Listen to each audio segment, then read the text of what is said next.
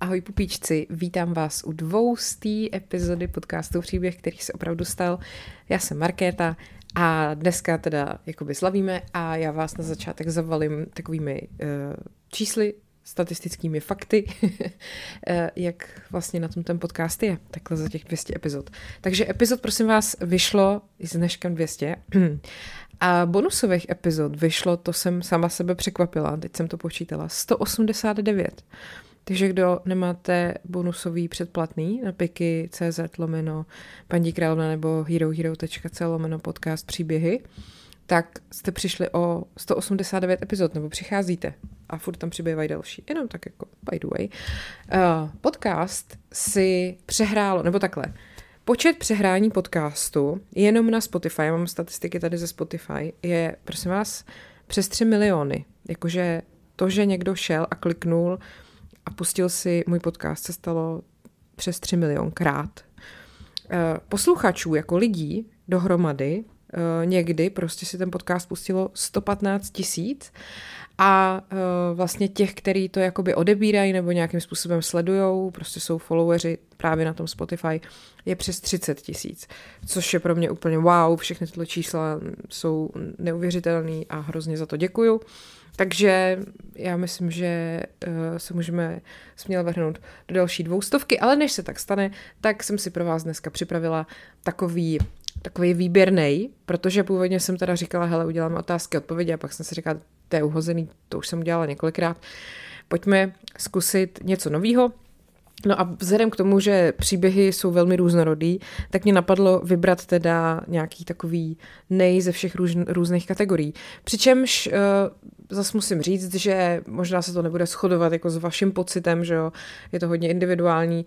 Uh, taky jsem spíš jako vynechala takový ty, který jsou hodně rozsáhlý a dlouhý, jo, takže třeba ačkoliv samozřejmě možná nejsmutnější, nejtragičtější je třeba to, co se děje na Ukrajině, tak měla jsem o tom epizodu, ale tak to tady nebudu. Prostě jsem vybírala ty kratší příběhy, které se takhle do těch jednotlivých kategorií dají zařadit, který já si třeba i jako do teďka pamatuju, že jsem u nich byla nějakým způsobem dojatá, nebo smutná, nebo prostě fascinovaná a podobně, tak uh, taky jsem zkusila vybrat i nějaký trošku starší, který už nemáte třeba aktuálně v paměti ani já, Některý jsou z bonusů, některý jsou z klasických epizod. Já vám k tomu vždycky řeknu, eh, kdy ta dotyčná věc vyšla, v jaký epizodě a můžete si to zpětně dohledat. Je jich tam potom třeba víc příběhu na to samý téma.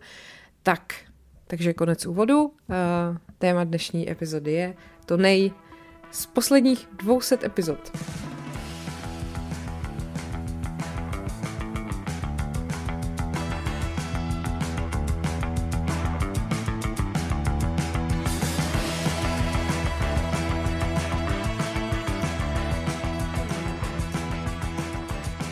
Začneme příběhem, který je vlastně i mýmu srdci takový nejbližší a já, když se mě na to někdo třeba ptá na nějaký besedě, tak vždycky říkám, že no, tenhle příběh mám vlastně nejradši a je to tudíž za mě asi ten nejdojemnější možná. Zároveň je tady teda taková neuvěřitelná věc, prosím vás. Dneska je 12. dubna.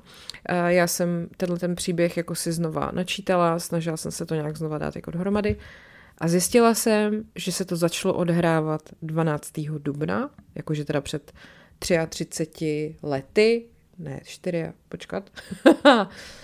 Ty jo, ne, prdlačky, 43 lety, no to je jedno, prostě uh, eh, 12. dubna, jakože dneska, prostě. Chápete to? Co to je za náhodu? Jdeme na to. Takže nejdojemnější příběh za mě je příběh Terryho Foxe a jeho maraton naděje. Terry Fox s celým jménem teda Terence Stanley Fox se narodil 28. července 1958 ve Winnipegu eh, a vlastně to byl obyčejný kluk, ze kterého se stal v podstatě nejslavnější kanadský sportovec a řekněme humanitární osobnost a aktivista, který prostě v roce 1980 uběhl takzvaný maraton naděje napříč Kanadou, protože chtěl získat finanční prostředky na výzkum té rakoviny. A jak se k tomu vlastně dostal? No, Terry uh, vlastně nebyl nějak sportovně nadaný jako dítě, dokonce když eh, mu bylo nějakých 14, tak eh, on miloval basketbal, ale jeho trenér ho nějak jako nenechával moc hrát, nebyl prostě talent. A tak celý ten školní rok spíš jako seděl na lavičce a trenér ho poslal na hřiště hrát jenom na jednu minutu, ale Terry byl takový ten typ, který prostě, když si něco vzal do hlavy, tak se rozhodl, že toho dosáhne, takže potom trénoval celý prázdniny a potom i ty další a když mu bylo 16, tak už byl členem základní sestavy a za další dva roky byl dokonce vyhlášený nejlepším sportovcem školy. No a nějak v té době šel domů z tréninku atletického a prostě pocítil ve svém koleni strašlivou bolest, která ho fakt jako vyloženě srazila k zemi.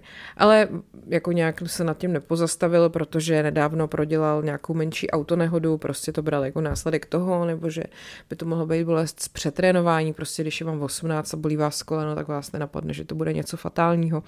Eh, I doktoři mu to jako zkoumali a prostě nenašli nic divného. Jenomže potom prostě přišel šok, když mu udělali rentgen, eh, vlastně zjistili, že má zhubný nádor kostní tkáně a řekli mu i docela drsný verdikt. Buď mu budou, tak, tak nebo takhle, že mu tu nohu prostě budou amputovat. Byla to pravá noha.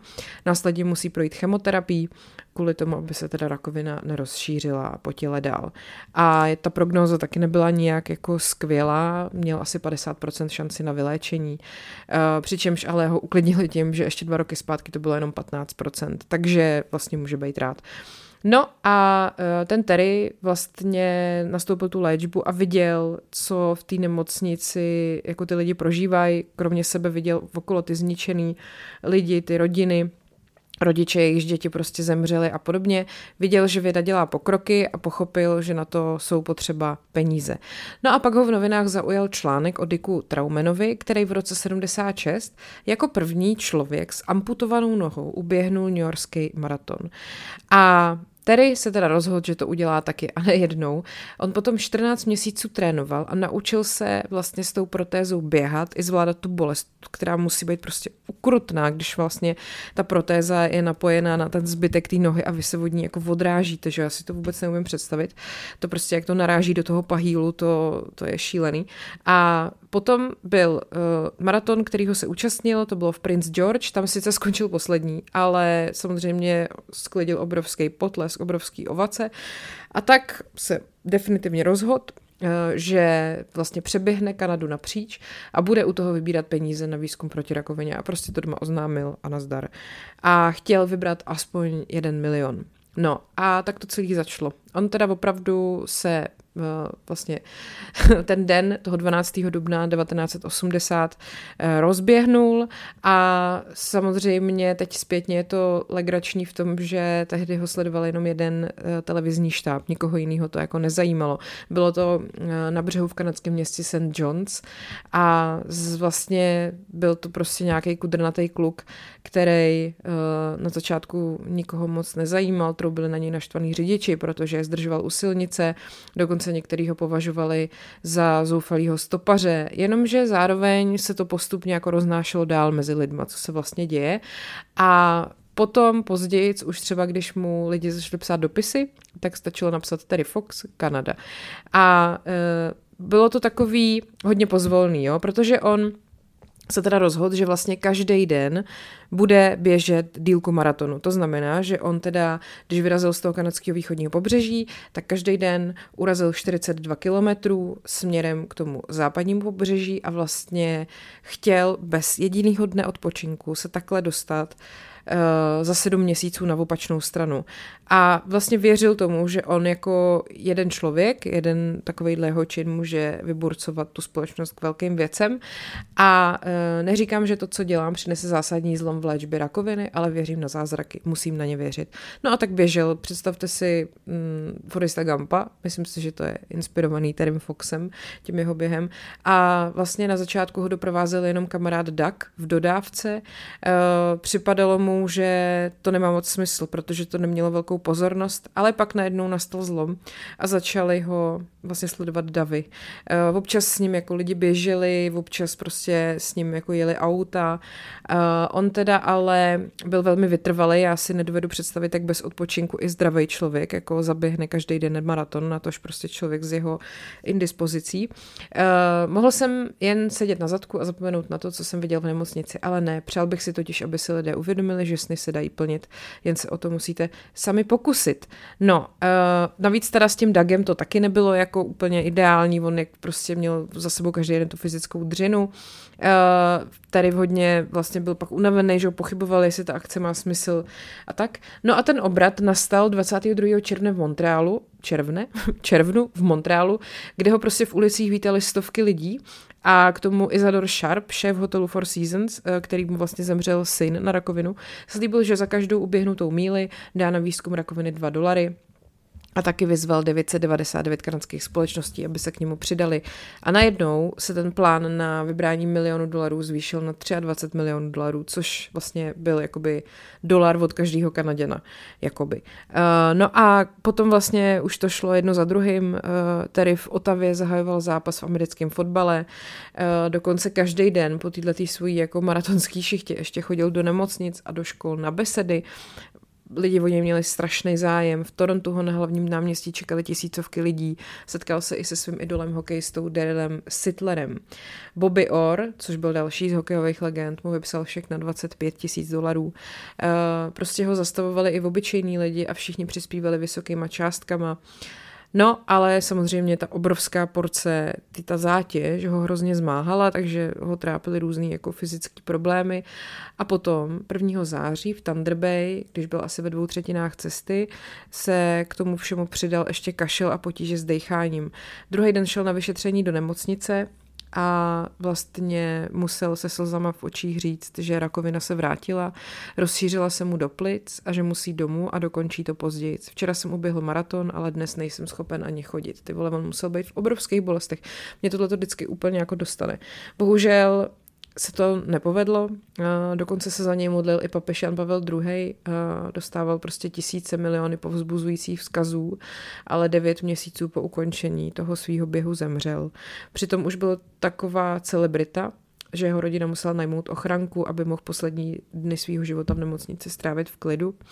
A po jeho umrtí potom vlajky v Kanadě stáhly na půl žerdi, Premiér měl v parlamentu vlastně dojímavý projev a jeho pohřeb přenášela televize přímým přenosem. A uh, už předtím se tedy vlastně stal nejmladším držitelem řádu rytíře Kanady, taky byl zvolený nejlepším sportovcem Kanady v roce 1980. Uh, když kanadská televize CBC v roce 2004 vyhlásila anketu o největší osobnost země, tak Terry Fox skončil uh, druhý Eh, třeba Wayne Gretzky skončil až desátý. No a samozřejmě, že po něm eh, se jmenuje spousta kanadských ulic, silnic a škol a má i sochy na místech, kde ten svůj maraton běžel. A za těch 143 dnů, kdy vlastně ten jeho běh započal, uběhnul 5373 kilometrů a vybral 1,7 milionů kanadských dolarů. Uh, následný charitativní pořad, který on už pak sledoval jenom z nemocnice, přidal 10 milionů a teda v době jeho smrti to bylo celkově těch 23 milionů. Celkem se díky jeho odkazu na výzkum rakoviny dostalo až 750 milionů dolarů. No a na jeho soše v St. John's, tam, kde vlastně to začalo, eh, je napsáno, sny se dají plnit, jen se o to musíte sami pokusit. A myslím si, že by Hitteryho, nebo jsem si jistá, že by Hitteryho Foxe se eh, vlastně jako najít do dneška. A já to vždycky prostě, pevně to dojme tady ten příběh, mám ho hrozně ráda. Tak to byl příběh číslo jedna a za mě to nejdojemnější na začátek, ačkoliv ještě tam bude pár takových uh, adeptů. A teď se jdeme podívat na nejneuvěřitelnější pro mě příběh a to je prosím vás příběh Jean Hilliard, což byla žena, která zmrzla jako úplně na takový ten tvrdý kus ledu a přežila to. Uh, Stalo se to jednoho silvestrovského rána v Minnesotě v roce 1980, kdy chlápek, který se jmenoval Wally Nelson, narazil uh, na nějaký, nebo takhle, o něco zakopnul uh, pár metrů od svých dveří.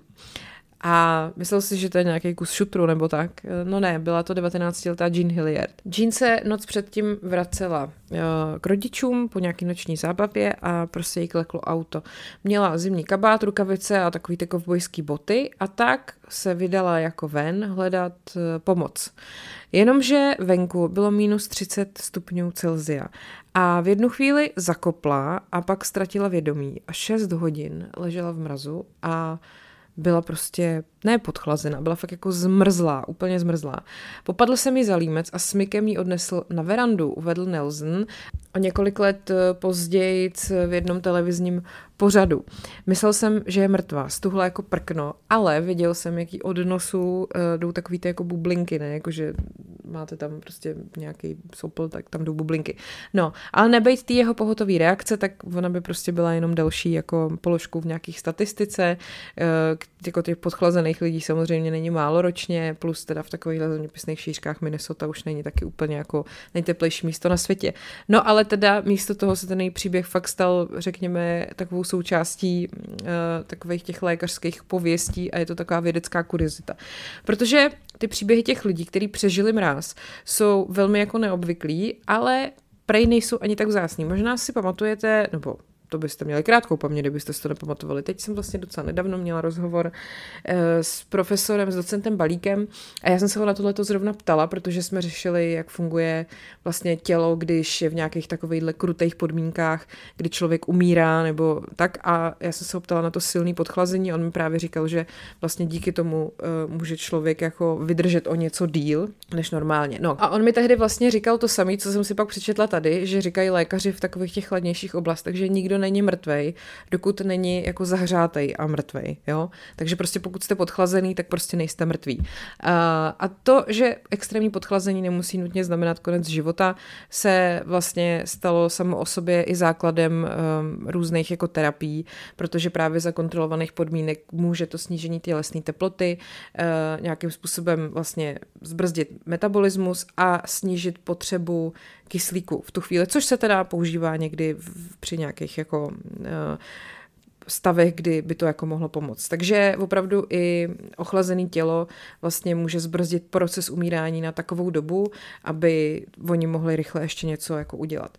Každopádně eh, v tom ten příběh té Jean Hilliardový vyniká v tom, jaká jako, jak moc ona byla podchlazená, jo? protože její tělesná teplota byla 27 stupňů, ani ne, a jak byla fakt jako zmrzlá, jako prostě stuhlá, tak eh, normálně ta její kůže byla příliš jako tvrdá na to, aby se dala propíchnout pod kožní jehlou. Jo.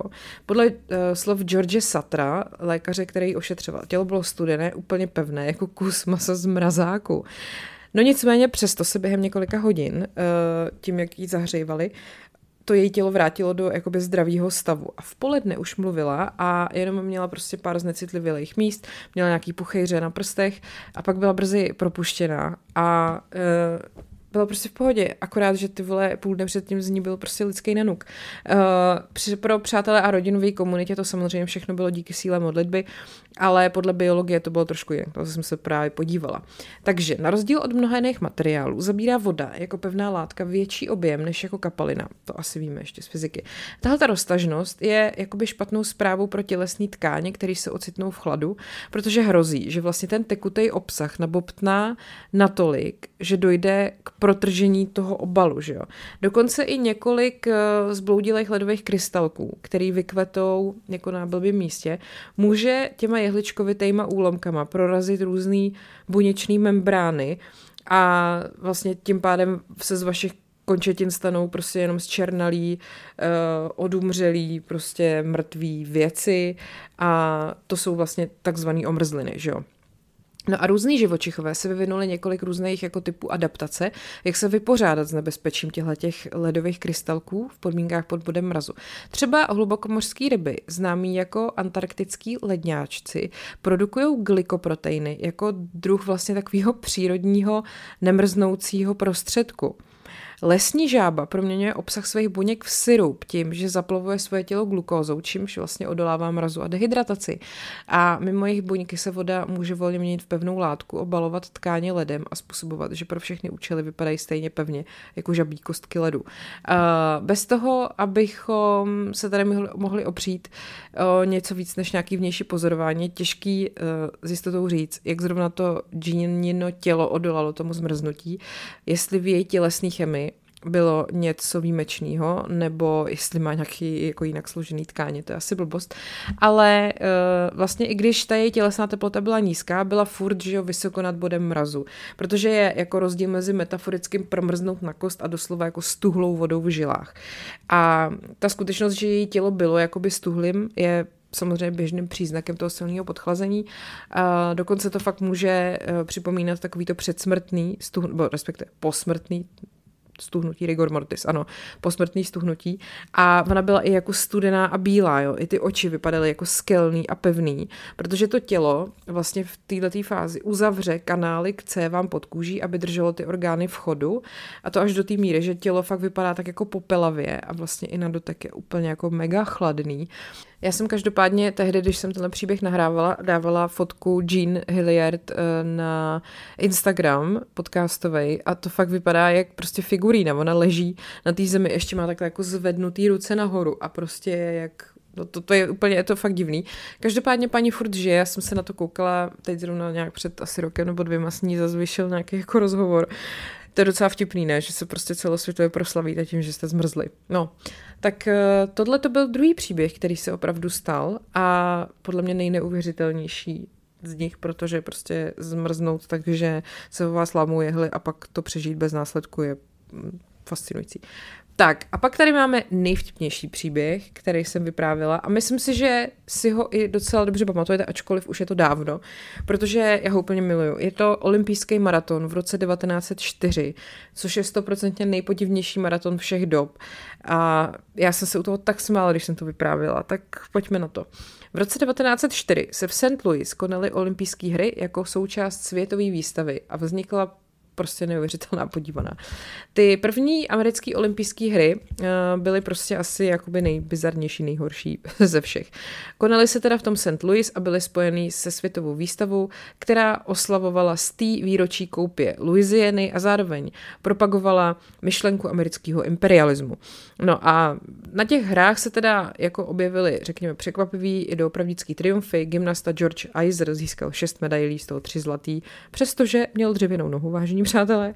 Eh, ty hry byly do značné míry zastíněny tím veletrhem, který nabízel vlastní program sportovních akcí, včetně takzvaných antropologických dnů, v nichž skupina divochů, který byli rekrutovaní z mezinárodních vesnic, vlastně soutěžila v různých sportovních výkonech, jo, třeba na, ve šplhu na namazaný tyči, v etnickém tanci, v jízdě blátem, a, no hele, bizar.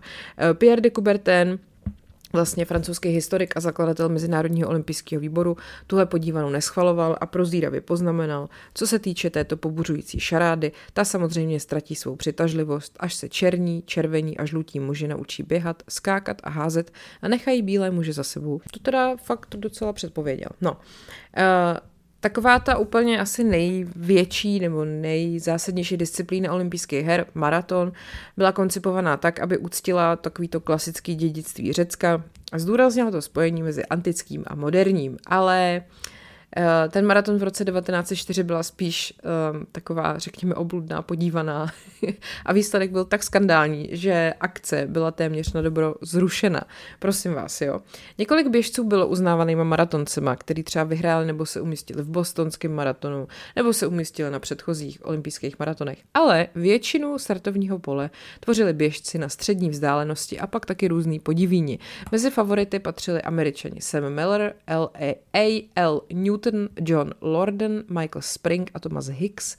Uh, další američan Flair, Flair, Ježíši Kriste, Fred Lords trénoval po nocích, protože přezdem pracoval jako zedník a účast na olympiádě si vybojoval umístěním ve speciálním závodě na 5 mil, který sponzoroval amatérský atletický svaz.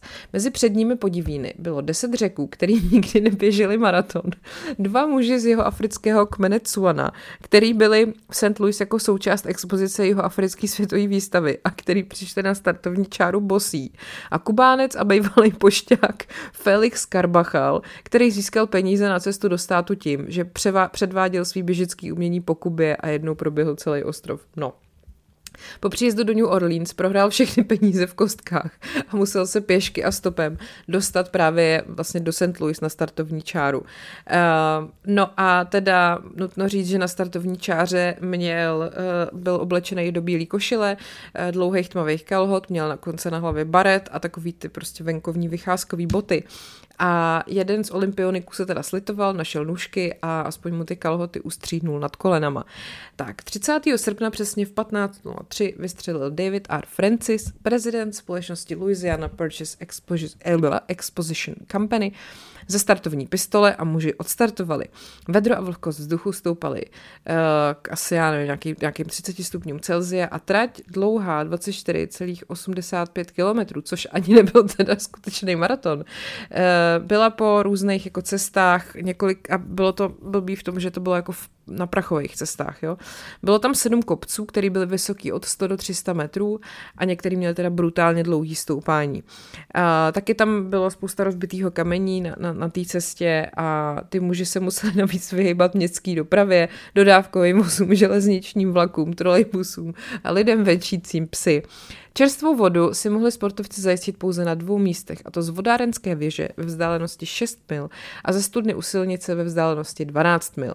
James Sullivan, hlavní organizátor her, chtěl minimalizovat příjem tekutin, aby otestoval limity a účinky záměrné dehydratace, což teda bohužel v té době byla běžná oblast výzkumu.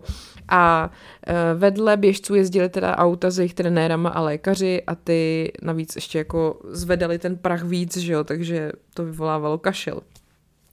Fred Lords vedl od startu a vedl teda těch 32 lidí a pak se po první míli před něj dostal Thomas Hicks. William Garcia z Kalifornie se málem stal první obětí toho maratonu, když skloboval na kraji silnice a byl hospitalizovaný s krvácením, protože uh, mu ten prach pokryl jícen a roztrhnul žaludeční sliznici. Uh, jakože to je, jsou úplně ideální podmínky na závod. John Lorden dostal záchvat zvracení a vzdal se. Len Tau, jeden z jeho afrických účastníků, byl zahnán divokými psy na míli mimo trať. Felix Carvachal klusel v těžkopádných botách a rozevláté košily a měl dobrý čas, i když se zastavoval. A lámanou angličtinou si povídal s diváky. Jednou se zastavil u auta, viděl, že jeho pasažéři jedí broskve a požádal o jednu. Když ho odmítli, hravě si dvě vzal a zaběhu je snědl. O kus dal na trati se zastavil v sadu a zakousl se do jablek, která se ukázala být schnilá. Trpěl žaludečními křečemi, tak si lehnul a schrupnul si. Sam Mellor, který teda zrovna ved, měl taky silný křeče, zpomalil do chůze a nakonec zastavil. Na devátém kilometru trápili křeče i Lorce, který se rozhodl svést v jednom z doprovodných automobilů a mával na diváky a spoluběžce, když ho míjeli. Hicks, jeden z prvních amerických favoritů, se na desáté míli dostal do péče dvoučlené podpůrné posádky. Prosili o pití, ale oni odmítli a místo toho mu vypláchli ústa teplou destilovanou vodou. Sedm mil před cílem ho jeho průvodci nakrmili směsí strychninu a vaječných bílků, což byl první zaznamenaný případ užití drog na moderních olympijských hrách. Strychnince totiž v malých dávkách používali jako stimulant a v té době neexistovala, neexistovaly vlastně žádný pravidla týkající se nějakých jako léku, který zvyšovali výkonnost. A Hicksův tým měl u sebe taky lahvičku s francouzskou brandy, ale tu se rozhodli, že mu zatím nedají, nejdřív musí posoudit, jak na to je. Mezitím se Lord, zotavený z křečí, vynořil z jeden, po 11 kilometrové jízdě v automobilu. Jeden z jeho průvodců ho spatřil a nařídil mu, aby opustil trať, ale on běžel dál a doběhl v čase těsně pod tři hodiny. Dav lidí začal skandovat. Vyhrál Američan. Alice Rooseveltová, 20-letá dcera prezidenta Theodora Roosevelta, položila Lordcovi na hlavu věnec a zrovna mu chtěla dát zlatou medaili na krk, když podle jednoho ze svědků někdo rozhořčeně přerušil jednání s obviněním, že Lords je podvodník. Jásot se změnil v bučení. Lords se usmál a prohlásil, že nikdy neměl v úmyslu poctu přijmout a že to udělal jenom kvůli jako vtipu a požadují opakování ceremoniálu. No, Hicks, který mu teda už v krvi koloval strychnin, už byl dost jako ochablej a nebyl na tom dobře. A když se dozvěděl, že toho Lordce diskvalifikovali, tak se zvedl a přinutil se k dalšímu běhu. Dali mu další dávku strychninu a vaječných bílků a tentokrát i trošku brandy na zapití. Přinesli teplou vodu a namočili mu tělo i hlavu. Nějak se zdálo, že ožil a zrychlil krok. Navíc teda už měl před sebou jenom dvě míle. Poslední dvě míle běžel Hicks mechanicky jako dobře namazaný stroj. Jeho oči byly matné, bez lesku, popelavé zbarvení obličeje a kůže se prohloubilo, jeho paže vypadaly jako dobře uvázaná závaží, sotva dokázal zvednout nohy, zatímco kolena měl téměř stuhlá. Začal mít halucinace a myslel si, že do cíle mu zbývá ještě 20 mil. Na poslední míli prosil o něco k jídlu, pak prosil, aby si mohl lehnout. Dostal další brandy. Spolknul ještě další dva bílky a do posledních ze dvou kopců šel pěšky a pak se rozběhl. Když se dostal na stadion, pokusil se rozběhnout, ale už se jenom tak šoural a tak ho museli jeho trenéři prostě takhle vzít každý z jedné strany a přenesli ho přes tu cílovou čáru. Drželi ho nahoře, zatímco on jenom nohama pohyboval ve vzduchu sem tam a byl teda prohlášený za vítěze toho maratonu. Uh, vlastně až po nějaký jedné hodině a asi čtyřech doktorech, kterých se na něm vystřídali, se cítil tak, že mohl opustit ten areál. Během závodu zhubnul 8 kilogramů a prohlásil, nikdy v životě jsem neběžel takovou krásnou trať. Ty strašné kopce člověka prostě roztrhají na kusy. Hicks a Lords se v následujícím roce znovu setkali na bostonském maratonu a Lords ho teda vyhrál bez pomoci uh, těchto těch všech věcí a už jako asi ho ani nepronášeli cílem. Takže prosím vás, tohle bylo, ještě jsem to velmi zestručnila, jak probíhal v roce 1904 maraton na olympiádě, já to prostě miluju. Že ta představa toho chlápka, jak ho nesu a on takhle jenom máchá nožičkami ve vzduchu, to je prostě nejlepší. Tak, takže to byl další příběh, nejneu, ne, pardon, nejvtipnější. A teď tady máme prosím vás nejšílenější a to není hezký. Jo? Je to o eh, Kristin uh, Čabukový, která 15. července 1974 udělala něco, co si asi vůbec neumíme představit. Ona se prostě zabila v přímém přenosu v televizi. Bylo jí 29, byla teda televizní moderátorka 40. Eh, kanálu Floridské televize. Ta Kristýn měla normálně mít v tom svém pořadu uh, nějaký rozhovor a potom reportáž o střelbě ale ona řekla, že by to chtěla prohodit, to pořadí a kolegům to nevadilo. Eh, ten pořad se jmenoval Suncoast Digest, že teda nejdřív bude reportáž o střelbě a pak bude rozhovor. A vysílalo se teda v 9.30, ale eh, během několika minut se tým vlastně dostal do nějakých technických problémů, protože se jim nepodařilo spustit nějakou tu předem nahranou reportáž. Takže byla chvilka ticha a ta Kristýn se vrátila ke svýmu scénáři. V souladu s politikou 40. kanálu přinášet nejnovější krvavé události v živých barvách uvidíte další premiéru, pokus o sebevraždu. No a potom vytáhla z tašky uh, revolver Smith Wesson ráže 38 a střelila se za pravý ucho a prostě tisíce diváků byly svědky její sebevraždy přímém přenosu. Navíc to vytáhla, prosím vás, z tašky, ve který měla loutky, které jí sloužily k představení v místní nemocnici pro mentálně postižené děti. VTF. Um, když ji potom odvezli do nemocnice, kde byla potom později prohlášená za mrtvou, tak našel jeden ze spolupracovníků na jejím stole krví nasáklý zprávy a vlastně tam byla jako, to první, co tam bylo, byla jako napsaná zpráva Kristýn Čabukový o její vlastní smrti. Jo. Mimochodem existuje film Kristýn, který je jako přímo o tom, kdybyste chtěli se na to podívat. No a samozřejmě, že se to během několika hodin dostalo na titulní stránky novin po celém světě. Uh, vlastně jediný, kdo na to potom ale nezapomněli, byli vyšetřovatele, který, uh, respektive ne vyšetřovatele, takový ty uh, prostě uchyláci, co ty záběry jako chtěli vidět, že jo. Každopádně v tom filmu je jako líp trošku popsaný, nebo je vidět, proč ona vlastně do sebe vraždu spáchala. Ona teda měla nějakou depresi a rozhodně to nebyl nějaký jako chvilkový záchvat, ale nějaká, nějaký dlouhodobější proces, prostě jak ona došla k tomu, že tohle bude nejlepší řešení pro ní.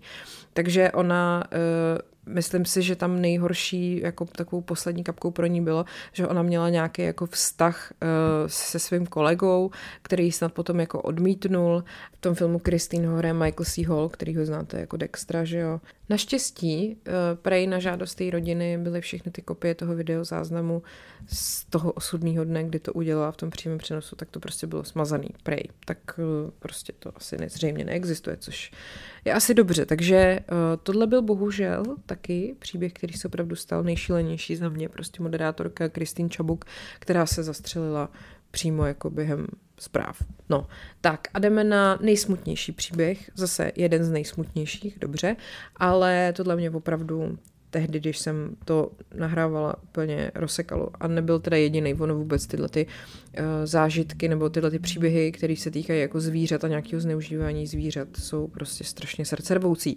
Chci mluvit o šimpanzovi Hemovi, který byl vlastně první šimpanz ve vesmíru. Stalo se to 31. ledna 1961 protože uh, on teda nebyl sám. Uh, vesmírní šimpanzi neboli astrošimpanzi uh, jsou prostě skupina uh, těchto těch lidoopů, který uh, byli vlastně cvičený na to, aby byli vyslaný do vesmíru, ale nikdo vlastně nepočítal s tím, že se jako vrátí zpátky. No, on se narodil v Kamerunu přibližně v roce 1957 a byl odchycen a převezen do zařízení na Floridě, který, který se jmenoval Miami Rare Bird Farm. V roce 50 1999 potom byl převezený na Holomenovu leteckou základnu v Alamogordu v, ve státě New York, kde byl v rámci projektu Mercury vycvičený pro lety do vesmíru. Byl v té době známý jako Chang nebo číslo 65 a v době svého kosmického letu byl přejmenovaný podle zkratky Holomen Aero Medical, takže proto HEM. A další mladí šimpanzi, včetně něj teda, uh, vlastně byli po dobu, nebo takhle, byli zvykaný na dlouhý období uvěznění v křesle a byli cvičení v tom, aby ovládali páky, aby reagovali na světelné signály. Po 18-měsíčním výcviku potom Hem byl právě vybraný jako šimpanz, jehož život uh, bude daný jako v šanc, aby se otestovala bezpečnost kosmického letu právě jako na něm. A tak 31. ledna 61 po několika hodinách čekání na startovací rampě na misu Canaveral na Floridě byl tři a půl roku starý hem vynesený do vesmíru a připoutaný do kontejneru, který se nazýval Gauč. Ten jeho let trval přibližně 16,5 minuty, letěl rychlostí přibližně 5800 km za hodinu do výšky 157 mil nad zemí a zažil přibližně 6,5 minuty bez tíže. A je teda neuvěřitelný, že navzdory intenzivní rychlosti a prostě těm různým gravitačním silám a stavu bez tíže plnil všechny ty svoje úkoly správně. A po letu se to jeho pouzdro rozprsklo 130 mil od cíle a začalo nabírat vodu. A trvalo několik hodin, než se k němu potom dostala záchranná loď, ale on byl teda jako zázrakem naživu a byl i vlastně relativně klidej, klidnej vzhledem k prožitým útrapám. Když potom byl při, vlastně jakoby vyproštěný z toho gauče, tak měl na tváři jakože obrovský takový úsměv, ale teda spousta lidí si to vykládalo jako úsměv, ale lidi, kteří jako ví, jak se opice chovají, tak ví, že ten Hemův výraz byl vlastně výrazem jako extrémního strachu a úzkosti a pak později se to znovu projevilo takovým aktem vzdoru. Oni si přáli další jeho záběr eh, na tom gauči, ale on se do něj prostě odmítnul vrátit a ani několik dospělých mužů ho k tomu nedokázalo přinutit. Um, na rozdíl od ostatních vesmírných šimpanzů byl Hem ušetřený desítek let dalšího biomedicínského výzkumu, ale vlastně spoustu let žil osaměle. V roce 1963 ho převezli do Národní zoologické zahrady, kde žil 17 let sám, než ho pak poslali do zoo v Severní Karolíně, kde mohl žít s ostatníma šimpanzama.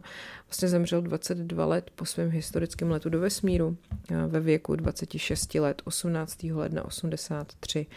Ten jeho let je pozoruhodný z mnoha důvodů, že nejenom, že to přežil, ale navzdory náročnosti a tomu strachu, který musel prožívat, fakt jako plnil všechno správně. A vlastně tato jeho odvaha a hrdinství potom připravili půdu pro Alana Sheparda mladšího, což byl první američan ve vesmíru. Ale asi si myslím, jako, že fakt nejpozoruhodnější nebo nejšílenější aspekt, nejsmutnější za mě toho příběhu uh, se ztrácí, že on byl fakt dítě, on byl opičí miminko, dítě mu bylo prostě tři a půl, kdyby ho neunesli a nezabili mu matku, tak on by ještě v těch třech a půl letech byl kojený a jeho přežití by záviselo na té matce. Uh, jakože my jako lidi jsme považovaný za inteligentnější než šimpanzi, ale asi těžko si dovedete představit, že by tři a půl letý batole prostě se vystřelilo do vesmíru a zvládlo takový náročný úkol tak dobře jako ten Hem což samozřejmě vypovídá o jeho jako inteligenci, odvaze, charakteru a uh, je to pekelný, že nebyl zdaleka sám. Který, kdo, kdo prošel nějakou takovou tragickou smrtí té svojí matky a ještě tou cestou do USA, aby se pak stal pokusným králíkem prostě pro lety do vesmíru. Takže tenhle příběh je za mě nejsmutnější, ale zároveň vlastně Hem je taky nej, nejodvážnější a aspoň, že se dožil nějakého věku, ačkoliv ten jeho život si myslím nebyl šťastný, protože fakt dlouho žil jako osaměle a samozřejmě, že oni jsou společenský stejně jako my. Tak a jdeme se podívat na takovej asi nejděsivější, nebo jeden z nejděsivějších, a to je prokleta, prokletý natáčení uh, filmu hororu Exorcista, Vymítač ďábla. Jako když někdo zemře na, při natáčení nějakého filmu, je to prostě divný, ale ty když se to ještě stane při natáčení hororu, ještě takového jako Vymítač ďábla, tak je to teda ultra creepy. Takže pojďme se na to podívat. Eh, Vymítač byl teda natočený podle tehdy velmi jako takového prostě úspěšného bestselleru. Byl to román Williama Blettyho, který byl vydaný v roce 1971 a byla to fakt jako světová senzace. Ten, on se udržel na seznamu bestsellerů New York Times celých 57 týdnů. No a byl tady William Friedkin, uh, režisér, který teda se rozhodl, že tenhle ten román sfilmuje pod názvem Vymítač ďábla. Uh, bylo to vlastně převyprávění exorcismu, který v roce 1949 provedli jezuitský kněží na malém chlapci. A myslím si, že ten, nebo takhle, ten Friedkinův uh, hotový film vlastně zahrnuje všechno, co bylo možné ověřit z těch událostí z roku 1949. Dokonce uh, ten režisér mohl použít jako zdroj materiál, jako zdrojový materiál denníky těch zúčastněných kněží z toho roku 49. No, a ta filmová verze Vymítače ďábla byla potom ještě úspěšnější než ten Bletyho román. Ve zprávách se objevovaly fronty u kin, který dosahovaly až pět tisíc lidí čekající na lístek. Jo. A takhle prostě úspěšný horor na počátku 70. let to bylo úplně jako nevýdaný vlastně se dá říct, že eh, to byl takový zakladatel, nebo takový jako velký, jeden z velkých popularizátorů toho hororového žánru, který se prostě předtím nějak moc jako nechytal. No a vlastně po několika reprízách se potom i stal devátým nejvýdělečnějším filmem všech dob v Severní Americe a nejvýdělečnějším filmem všech dob s ratingem R. No a co se tam teda dělo, prosím vás, jo? Takže podle mnoha zdrojů, včetně představitelky hlavní role Ellen Berstinový, to bylo, prostě bylo s vymítačem ďábla spojeno až devět úmrtí. Patří mezi ně vlastně smrt dítěte jednoho kameramana, smrt člena ochranky a potom taky uh, smrt dědečka Lindy Blair, což byla ta, co hrála tu holčičku. Ta uh, holčička se jmenovala Regan a uh, ta Blair vlastně natočila, když jí bylo nějakých 13. No a potom další významný úmrtí spojený s natáčením bylo umrtí herce Jacka McGoverna, který stvárnil uh, Berka Denningse. Ten zemřel měsíc před uvedením filmu do kin. Uh, vlastně i ta jeho postava ve filmu má jako strašný osud. Potom uh, kulisy uh, toho domu, ve kterém se to odehrávalo, schořely při nevyjasněném požáru. To spozdilo natáčení o několik týdnů. Režisér později prohlásil, jednou ve čtyři hodiny ráno mi zavolal vedoucí produkce a řekl, dnes ráno se neobtěžuji přijít do práce. Právě teď, když spolu mluvíme, hoří kulisy. Byla to stará budova, nahoře letaly holuby a e, teorie pojišťovny byla, že jeden z holubů vletěl do nějakého, nějakého e, jakože elektrického vedení nebo co. No a následně a v důsledku těch podivných a tragických událostí byl dokonce povolaný duchovní muž, aby přišel a požehnal natáčení. Thomas Birmingham byl jezuitský kněz a profesor teologie z Georgetownské univerzity který teda na to natáčení přišel mu požehnat, aby a taky měl uklidnit herce a štáb. A taky tam pracoval na tom natáčení jako technický poradce a zahrál si i malou roli. Ten přístup režiséra Friedkina jako k tomu, jak dostat ty svý herce do správného rozpoložení, eh, byl taky jako dost předmětem takových legend. Jo? Museli se vlastně ty herci i ten štáb na tom natáčení na place cítit eh, jako nepříjemně. Eh, on totiž což bylo z části způsobený tím, že on se rozhodl, že tam prostě bude zima. On se domníval, že když diváci uvidí dech těch postav, tak to všemu dodá na děsivosti. A on uh, ty herce tak různě jako lehce mučil, jo. Že třeba, uh, protože chtěl, aby vlastně všichni uh, byli takový jako vyděšený, aby to prostě dodávalo tu správnou atmosféru, takže třeba pravidelně nechával svého rekvizitáře v náhodných intervalech střílet do vzduchu slepýma nábojema z brokovnice a vlastně tak vznikaly vyděšený výrazy všech herců, který si ten Friedkin přál. Uh, uved, že inspirací mu byla režie filmu Deník Anny Frankový od George Stevense z roku 59. On totiž se svými hercemi běžně dělal to též, protože prostě potřeboval vyvolat ty vyděšené reakce.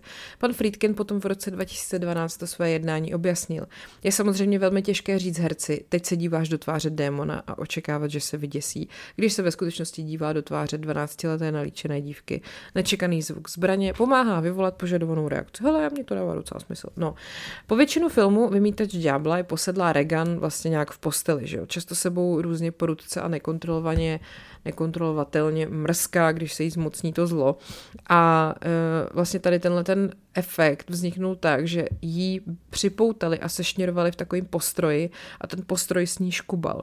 Ona sama potom řekla, jsem sešněrovaná do tohoto zařízení, kterým manipulují jenom muži a v tomto konkrétním záběru se sešněrování uvolnilo. Brečím, křičím, myslí si, že hrajou jenom divadlo. Zlomilo mi to dolní část páteře. Ne, neposlali mě k doktorovi, to jsou záběry, které jsou ve filmu. Zranění zad bylo mnohem vážnější, než jsem si dokázala představit a opravdu na dlouhou dobu negativně ovlivnilo můj zdravotní stav. No, eh, její matku teda hraje ta Ellen Berstinová, ve filmu je vlastně moment, kdy ta Regan prudce strčí tu matku svojí na dřevěnou podlahu a ta scéna byla natočená několikrát a ta Berstinová už taky z toho měla prostě poraněný záda a kostrč. Takže eh, pro tuhle scénu zase jí kolem těla umístili takovou, nebo dali takovou jako výstroj a vlastně na pokyn k tomu byl připevněný, připevněný drát, za který se tahalo a to vytvářelo dojem, že byla opravdu surově sražená k zemi. Když mě srazila na zem, dopadla jsem na záda a režisér řekl střih, záběr dva a já jsem řekla Billy, on mě moc tahá, protože jsem měla drát, který mě táhl k podlaze. A Billy řekl, no musí to vypadat opravdově. A já na to, já vím, že to musí vypadat reálně, ale říkám ti, že bych se mohla zranit. A tak řekl, dobře, netahy je tak silně. No. A ačkoliv teda se eh, v souvislosti s vymítačem událo spousta děsivých věcí před kamerou i mimo ní, asi nejděsivější je, že se fil- ve filmu jako komparzista objevil, prosím vás, skutečný vrah. Paul Bateson pracoval jako rentgenový technik v lékařském centru New Yorkské univerzity a právě tam Friedkin natočil nepříjemný a brutální scény, v kterých Regan podstupuje angiografické vyšetření krčních tepen. A jak bylo jeho jako zvykem, tak tyhle ultrarealistické scény na to vlastně využil skutečného neuropsychiatrického chirurga a jeho tým. A asistentem toho chirurga byl Paul Bateson. Šest let po uvedení exorcisty byl Bateson odsouzený za vraždu. Tvrdil, že zavraždil dalších šest lidí a během čekání na soud na ostrově Rikers Bateson prohlásil, že zbalil mnoho homosexuálů a zabil je jen tak pro zábavu. Uvedl taky, že těla rozřezal a následně uložil eh, do plastových pytlů na odpadky a ostatky vyhodil do řeky Hudson. A vlastně New Yorkská LGBT komunita byla v polovině 70. let díky tomu vyděšená, kvůli tomu vyděšená a ve střehu, když potom v řece Hudson byly nalezený těla homosexuálních mužů. No a Bateson byl teda v roce 79 v březnu zatčený za vraždu filmového kritika Edisona Verilla. Toho vyzvedl v gay baru v Greenwich Village. Eh, rozbil mu lepku pánví, Několikrát ho bodl a zabil, nikdy prostě neřekl, jaký k tomu měl motiv. A když se Friedkin dozvěděl, že tady pan Bateson hrál v tom vymítači, tak ho navštívil ve vězení a po této návštěvě natočil v roce 80 film Cruising. Al Pacino v něm hraje policistu, který v utajení se vydává po stopách vraha zaměřeného na homosexuály v New Yorku. Náhoda? No, eh, kromě všech ostatních podivných a často tragických událostí, které se odehrály během natáčení Vymítače, měl syn Jasona Millera, který hrál otce Karase, během natáčení v podstatě téměř smrtelnou nehodu na motocyklu. Dále toho samého roku, ještě před uvedením filmu Dokin, zemřela Vasiliky Maliarosová, herečka, která hrála Karasovou matku, za příčinu jejího úmrtí byla považovaná jakože prostě její smrt byla přirozená. Taky se objevily zprávy, že během promítání filmu v Římě bylo potvrzeno, že blesk udeřil do kostela, který se nacházel naproti kinu, v němž se film promítal. V USA jedna žena omdlela a zlomila si čelist během natá- promítání a později zažalovala Warner Bros. Uh, o nějakou částku. Divadelní a filmová herečka Mercedes McCambridgeová byla přizvaná, aby ve filmu Vymítač ďábla jako vlastně dabovala hlas tý posedlý Regan. A rozhodli se, že posunou věci na další úroveň. Eh, ona kvůli tomu, vlastně ona byla vylečena alkoholička, tak hodně kouřila a polikala syrový vejce a pila whisky, aby ten hlas byl opravdu jako pořádný. No a ten Friedkin, aby dosáhnul přesvědčivějšího výkonu, nařídil, nebo zařídil, aby ta herečka byla během nahrávání připoutaná k židli. A bylo to proto, aby ten její hlas působil bojovně a taky proto, že postava Regan byla u toho svázaná. A ta McCambridgeová si později stěžovala, že po premiéře nedostala žádný honorář, Nakonec se do věci musel vložit cech filmových herců, aby se teda postaral o to, aby za ten svůj výkon dostala nějaký ocenění. Takže tohle mi přijde celý děsivý a divný a dovedete si představit tu atmosféru na tom natáčení, kde on ještě na schvál prostě dělá zimu, aby vám šla pára od huby, teď vám prostě schoří kulisy ty vole, pak po premiéře prostě někde do kostela uhodí blesk, jako x lidí umře, Buf, dobrý. Ale ten film je výborný, to jako zase nutno říct, pokud teda máte rádi horory, což já mám. Ještě navíc mě vždycky můj kamarád říkal, že jsem tý Regan podobná, což pak jsem ten film viděla a už jsem nebyla ráda, že jsem podobná někomu z filmu. no, tak, uh, jdeme prosím vás na další příběh, tentokrát bych řekla nejodvážnější a je to můj oblíbenec Juan Puchol Garcia, to taky vždycky, když se mě někdo ptá na besedách, tak právě uvádím Terryho Foxe a často tady Garciu, protože to prostě mi přijde úplně masakr, ten jeho příběh. Byl to španělský špion, který za druhý světové války spolupracoval s Britama a e, pojďme se podívat na jeho život a co vlastně dokázal. On se narodil 14. února 1912 v Barceloně v rodině liberálů. Jeho otec Juan Puchol byl majitelem továrny na barviva a jeho matka se jmenovala Mercedes Garcia. Existuje španělštější jméno, nemyslím si. A potom, co se živil jako chovatel drůbeže a ředitel malého hotelu, takový jakože, co si dělal, tak byl jsem, loni jsem dělal, mm, jsem choval drůbež a pak jsem vlastně skončil a šel jsem dělat ředitele malého hotelu. Naprosto logický jako kariérní postup, že jo. Každopádně v roce 1936 zapojil do španělské občanské války, že jo. V Madridu se bojuje za Prahu, pamatujete? Nebo, no, to je jedno, nic, jdem dál. Eh, během ní si vypěstoval nenávist a odpor k fašistickým režimům a komunismu a i vůči jako komunistům a tak se rozhodl, že s tím něco udělá. V lednu 1941 během druhé světové války se rozhodl nabídnout své služby britským úřadům v Madridu, ale oni ho několikrát odmítli, protože eh, měli podezření, že on pracuje pro Němce, což ho ale nezastavilo. Obrátil se proto na německou spravodajskou službu v Madridu a jeho cílem bylo etablovat se jako německý agent, ale potom být vlastně dvojitý agent. Takže začal studovat fašistické doktríny a nedělalo mu potíže právě jít k té německé rozvědce, prostě jim nabídnout služby, řekl, že je španělským vládním úředníkem, že často cestuje do Londýna a je ochoten tam plnit své takzvané fašistické povinnosti. Tak oni ho proškolili ve špionáži, to si taky říkám, jak to asi vypadá, tajným psaní, asi to bylo psaní neviditelným písmem, a pak ho poslali do Londýna s nějakýma penězma a tajným ingoustem, což podle mě byl neviditelný ingoust. No a on teda se ale do Londýna vůbec nedostal, protože se bál, že ho v Anglii zatkne policie a tak radši odjel do Lisabonu v Portugalsku a tam začal vytvářet svůj imaginární síť špionů a psát falešné zprávy Němcům, já to miluju. Neměl žádný znalosti o britské kultuře a tak schromažďoval informace z takového, eh, z, z různých věcí, z novin, prostě z encyklopedií a z příruček, jenom z toho prostě, co si o té Británii kde přečet. No a tato schopnost mu umožnila získat důvěru německého eh, vlastně průvodce, který mu jako věřil. Ten se jmenoval Friedrich Knaperatej a měl krycí jméno Frederico. A vzhledem k tomu, že Spojený království eh, nebo takhle, ačkoliv Spojený království prostě ten puchol nikdy navštívil, odvedl velmi dobrou práci. Dopustil se pár faktických chyb, ale Němci si toho nikdy nevšimli. Takže v jednom ze svých hlášení napsal, v Glasgow jsou muži, kteří udělají cokoliv za litr vína aniž by věděl, že víno se prostě v Británii moc nepije. Ale Němci si ho vážili a báli se, že o něj a jeho síť přijdou. A vlastně uh, se báli i Britové, protože si zasmysleli, že na jejich území je německý špion, který ale byl prostě v Lisabonu. Přičemž samozřejmě žádná síť neexistovala, to si ten, uh, to si ten Puchol celý vymyslel. Každopádně v roce 1942 se potom uh, Puchol znova obrátil na MI6 a převezli ho teda do Londýna. Tam se setkal s Thomasem Harrisem, což byl španělsky mluvící agent MI6. A když teda uh, Britové zjistili, že Puchol je ve Velké Británii poprvé a že ta síť, uh, kterou si jako vytvořili, je fakt úplně falešná, tak uh, se rozhodli, že teda jeho nabídku dvojitého agentství přijímají. Dostal krycí jméno Garbo, jako herečka Greta Garbo, a získal identitu zaměstnance velké společnosti dovážící ovoce a zeleninu. A zpočátku hlásil pouze nepodstatný fakta, který schválil MI6 a časem uh, to začal míchat i s nějakýma vymyšlenýma. No a jeho, jeho prvním projektem byla operace Torch v roce 1942. Informoval nacisty o konvoji válečných a vojenských lodí, který opustili britský přístav a směřovali do severní Afriky. Informace byly přesné, ale on zařídil, aby se ty jeho zprávy zdržely na poště. Takže ta zpráva zpráva se k tomu jeho Friedrichovi dostala jen několik hodin před invazí a to už na Němce bylo pozdě.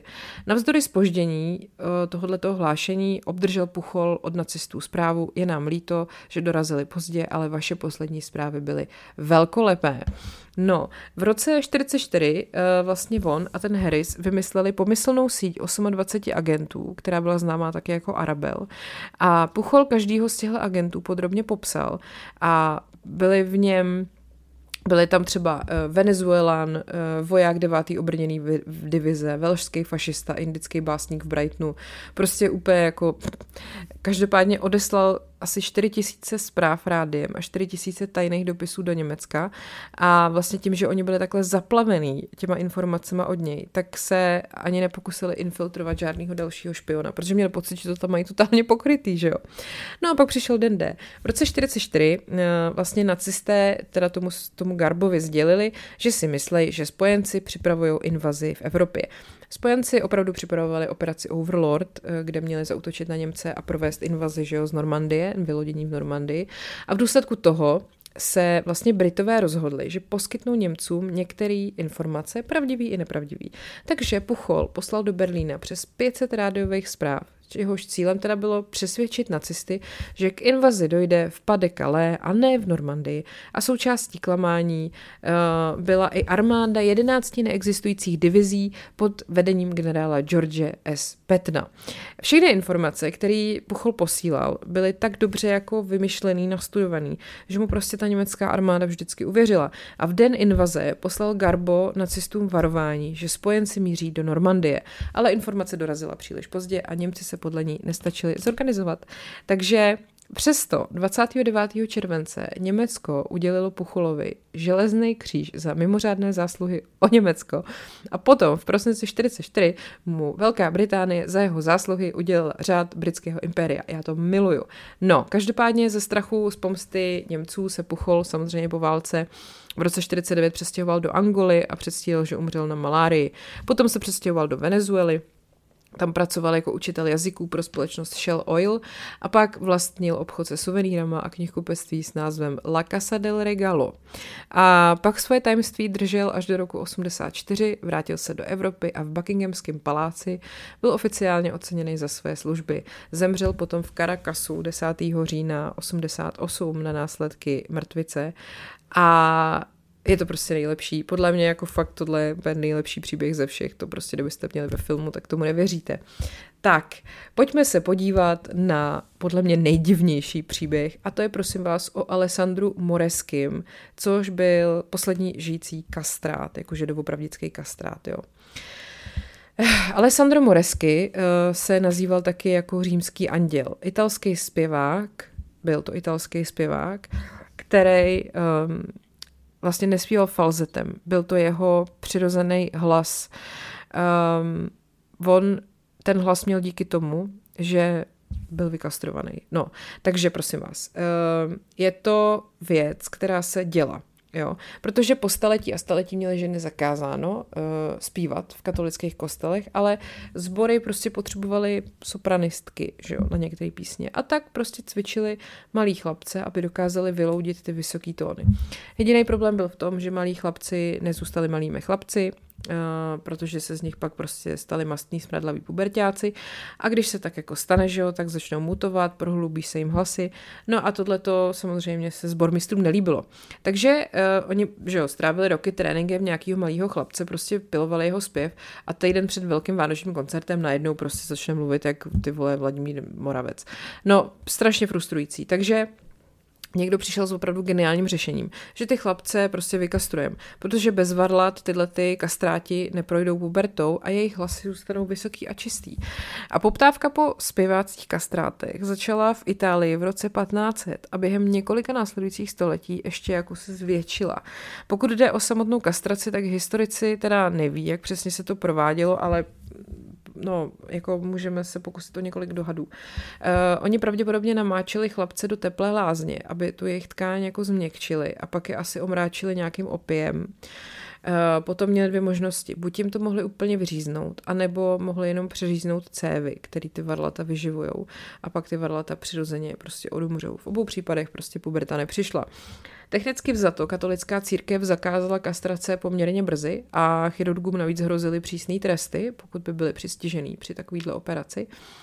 A tak lidi začali lhát. Když se kastráti objevili na zkoušce sboru, tak se vymluvili uh, na nějakou hloupost, že spadli z koně, nebo měli nehodu na lovu, uh, nebo třeba, že napadli divoký prasata, nebo divoký husy a ty varlata jim sežrali. Určitě. No a navzdory zákazu té kastrace, ale uh, vlastně furt ty církve ty kastráty do těch sborů přijímali. Takže uh, církevní představitelé to zdůvodňovali tím, že jednotliví chlapci sice mohou trpět, ale jejich krásné hlasy podporují větší slávu boží. No a tak se možná ptáte, jak to mohli třeba rodiče svým dětem dovolit. No, uh, odpověď je peníze. Protože prostě, když jste rodina v Itálii, tak jste byli obrovská rodina, hlavně třeba na farmě a měli jste prostě 12 dětí a nemohli jste je všechny uživit. No tak jste je s úlevou poslali do sboru a nechali jste je vychovat církví. Jo, no tak oni prostě tamhle Alessandrovi uřízli varlata, nevadí, hlavně, že máme co jíst. No a když se potom uh, nedokázali uh, prosadit třeba jako zpěváci, tak stejně uh, Eh, jim nějak ta církev zajistila jakoby celoživotní eh, výhody, jo? protože by ta církev je vysvětila na kněze, kdyby vypadli ze sboru a měli by nějakou práci, bylo to prostě lepší, než hladovět na nějaký farmě. Takže ano, opravdu takhle zoufalí rodiče nechali prostě svoje syny vykastrovat.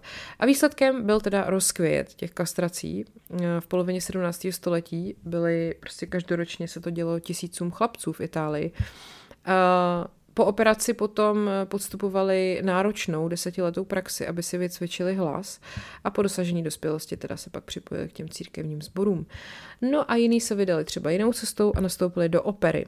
A skladatelé jako Mozart psali operní role přímo jako pro kastráty, protože oni se hodili skvěle do rolí takových těch eh, shakespeareovských postav, že? kde se ženský postavy v polovině děje převlíknou za chlapa a podobně. Eh, každopádně každý jako historický popis kastrátů zmiňuje, jak úžasně zněli a eh, vlastně, že prej uprostřed písně se někdy jako orchestr i zastavil, jak byl ohromen tím, co ten zpěvák na tom ještě předvádí. No, hele, nevím. Ale ono to nemělo jenom ten následek, že měli takovýhle hlas, že jo. Tam samozřejmě to mělo zdravotní a psychologické dopady, protože oni byli teda v dospělosti neobvykle vysoký a e, během puberty vlastně ten testosteron a různý jiný hormony jako nastartují ten růst a ten testosteron má ale i další účinek, protože e, on kolem 18. roku uzavírá takzvaný růstový plotínky na rukou a nohou a tam vlastně to jsou místa, kde vy jako získáváte tu svoji výšku a délku a když se uzavřou, tak přestanou růst. Takže ten testosteron jako na začátku puberty ten růst nastartuje a pak ho vlastně ukončí. No, jenomže u kastrátů se stalo něco jiného. Ten testosteron jim chyběl, takže ten růst byl pomalejší a potom ale se jim ty růstové plotínky nespojily a v důsledku toho rostly a rostly, takže mnohý z nich v dospělosti měřili 1,80 m a víc, což v roce 17 znamenalo, že byli úplný obři. No ale nebyl to jediný zdravotní příznak. Oni měli tendenci přibírat uh, vlastně na místech, kde normálně přibírají spíš ženy, že jo. Takže na zadku prostě se jim třeba vyvinuly prsa, ta zvýšená hladina testosteronu sice eh, zvyšuje pravděpodobnost plešatění, takže měli hodně vlasů, ale měli taky takový dětský obličeje, takový hladký, bez vrásek a eh, vlastně většina z nich se navíc těšila dlouhému věku, protože testosteron u savců silně souvisí s umíráním v mladším věku. No a tak teda ten hlas byla ta další věc, že jo. Takže e, navíc oni vlastně e, neměli ani horizek, protože to se děje až během puberty, co se mužům vlastně vytvoří v blízkosti hlasivek, je taková ta chrupavka, že jo, takže prostě to oni jako neměli, to je úplně divný. No a ten testosteron potom právě ten mužský hlas prohlubuje tím, že zesílí a prodlouží hlasivky. Většina chlapců eh, má hlasivky dlouhý asi 13 mm, dospělý potom 20, což je teda skoro o 50% delší, že? a výsledkem je ten hlubší hlas. No ale vlastně bez toho testosteronu kastráti mají hlasivky malých chlapců, Právě, že pak tam musel být ten hrozně bizarní jako moment, kdy ten člověk byl obrovský na tu dobu, nebo prostě jste se setkali s vysokým člověkem, který měl ale hlas prostě malého kluka úplně divný. Taky uh, měli vlastně ten široký hrudník, protože to byla taky věc, která jim jako pořád rostla, což teda znamenalo, že to mohlo pojmout víc vzduchu pro ten zpěv, takže oni dokázali udržet tón celou minutu při plné hlasitosti. VTF. Měli rozsah 3,5 oktávy, takže se jim nikdy nemohli vyrovnat i talentovaný zpěváci s falzetem. A tohle bylo opravdu jako ještě navíc něco jiného, než jako je falzet, že jo? Tohle bylo prostě nadpozemský hlas. No, takže spousta z nich se staly, řekněme, legendou, jo? Takový ty mezinárodní pěvecký hvězdy. Uh, pojďme se podívat teď už konečně na tady toho pana Moreskyho. On byl teda opravdu skutečně posledním žijícím kastrátem. On se narodil eh, v roce 19, pardon, 1858 a vykastrovali ho v sedmi letech když oba jeho rodiče tvrdili, že potřebuje operaci kýly. No. Oni totiž milovali, nebo on miloval hudbu a dařilo se mu ve sboru a vlastně zpíval ve sboru Sixtínský kaple celkem 30 let. Díky tomu hlasu a proslulosti vlastně za svého života nesmírně zbohatnul a proslavil se. Uh, povalovali se mu podobně hromady šperků, uh, v Římě se, po Římě se promenádoval jako páv v obskurním oděvu, za nímž vlála bílá šála a jednu dobu se taky oženil a měl při nejmenším jeden homosexuální poměr, ale v roce 1903 se všechno zhroutilo. Nastoupil nový papež Pius X. a ten považoval kastráty za odporný. Navíc eh, mu přišlo, že to je jako návrat do starých špatných časů skorumpované církve. A tak zakázal kastrátům zpívat ve Vatikánu. A Moresky strávil poslední 20 let svého života jako ředitel kůru, takže pomáhal zpívat ostatním, ale sám nikdy zpívat nesměl a v roce 1922 umřel na tuberkulózu. Přesto ta jeho legenda žije dál. Eh, jeho hlas se vznášel nad sborem v crescendu a přehlušoval je tak dokonale, jako reflektor zastěňuje malou svíčku. No, eh, kdybyste si to chtěli poslechnout, tak si to najděte někde na YouTube. Prostě existuje, myslím, z roku 1904 záznam právě toho jeho zpěvu, já nevím, jestli to je úplně nadpozemský, no, mně to přijde divný. Každopádně uh, byl prostě poslední, řekněme, jako svýho druhu. Spisovatel uh, jeden se zamýšlel nad tím, jaký to bylo, být jim. Přirovnal ho k poslednímu Dodovi, poslednímu Mastodontovi, fantastickému tvorovi ze zaniklého světa, ale na rozdíl od Doda nebo Mastodonta si Moresky uvědomoval sám sebe to si nedovedu představit, jaký to asi jako uh, pro něj bylo. Každopádně tohle prostě je úplně bizarní, podle mě nejdivnější jako příběh, který se opravdu stal vůbec existence kastrátu, je prostě mega divná. No. Tak a už jsme se konečně přiblížili do finále a mám tady takový krátký příběh na závěr, který si taky do dneška pamatuju, protože je to o Chlápkovi jako podle mě nejnáhodnější příběh. Je to prostě věc, která podle mě má tak pravděpodobnost jedna ku prostě 100 miliardám, že se stane a ona se stala. Takže Michael Dick, výborný jméno, eh, neviděl svoji dospělou dceru Lisu víc než 10 let, eh, od doby, kdy se vlastně rozešel se svojí první manželkou. A jenom věděl, že dneska už 21-letá dívka se přestěhovala do Sudbury v Suffolku a tak se rozhodl, že vezme svoje další dvě dcery Samantu a Shannon a bude jí hledat tam. No ale on prostě neměl žádný další informace, že jo. Jako když víte jenom, jak se ta dcera jmenuje křestním, možná má jiný příjmení, než měli. Jo, hele, prostě tam přijedete a nevíte a nikdo prostě neví. Tak uh, udělal to, že s ní naváže kontakt, nebo rozhodl se, že s ní naváže kontakt a zkusí to přes noviny.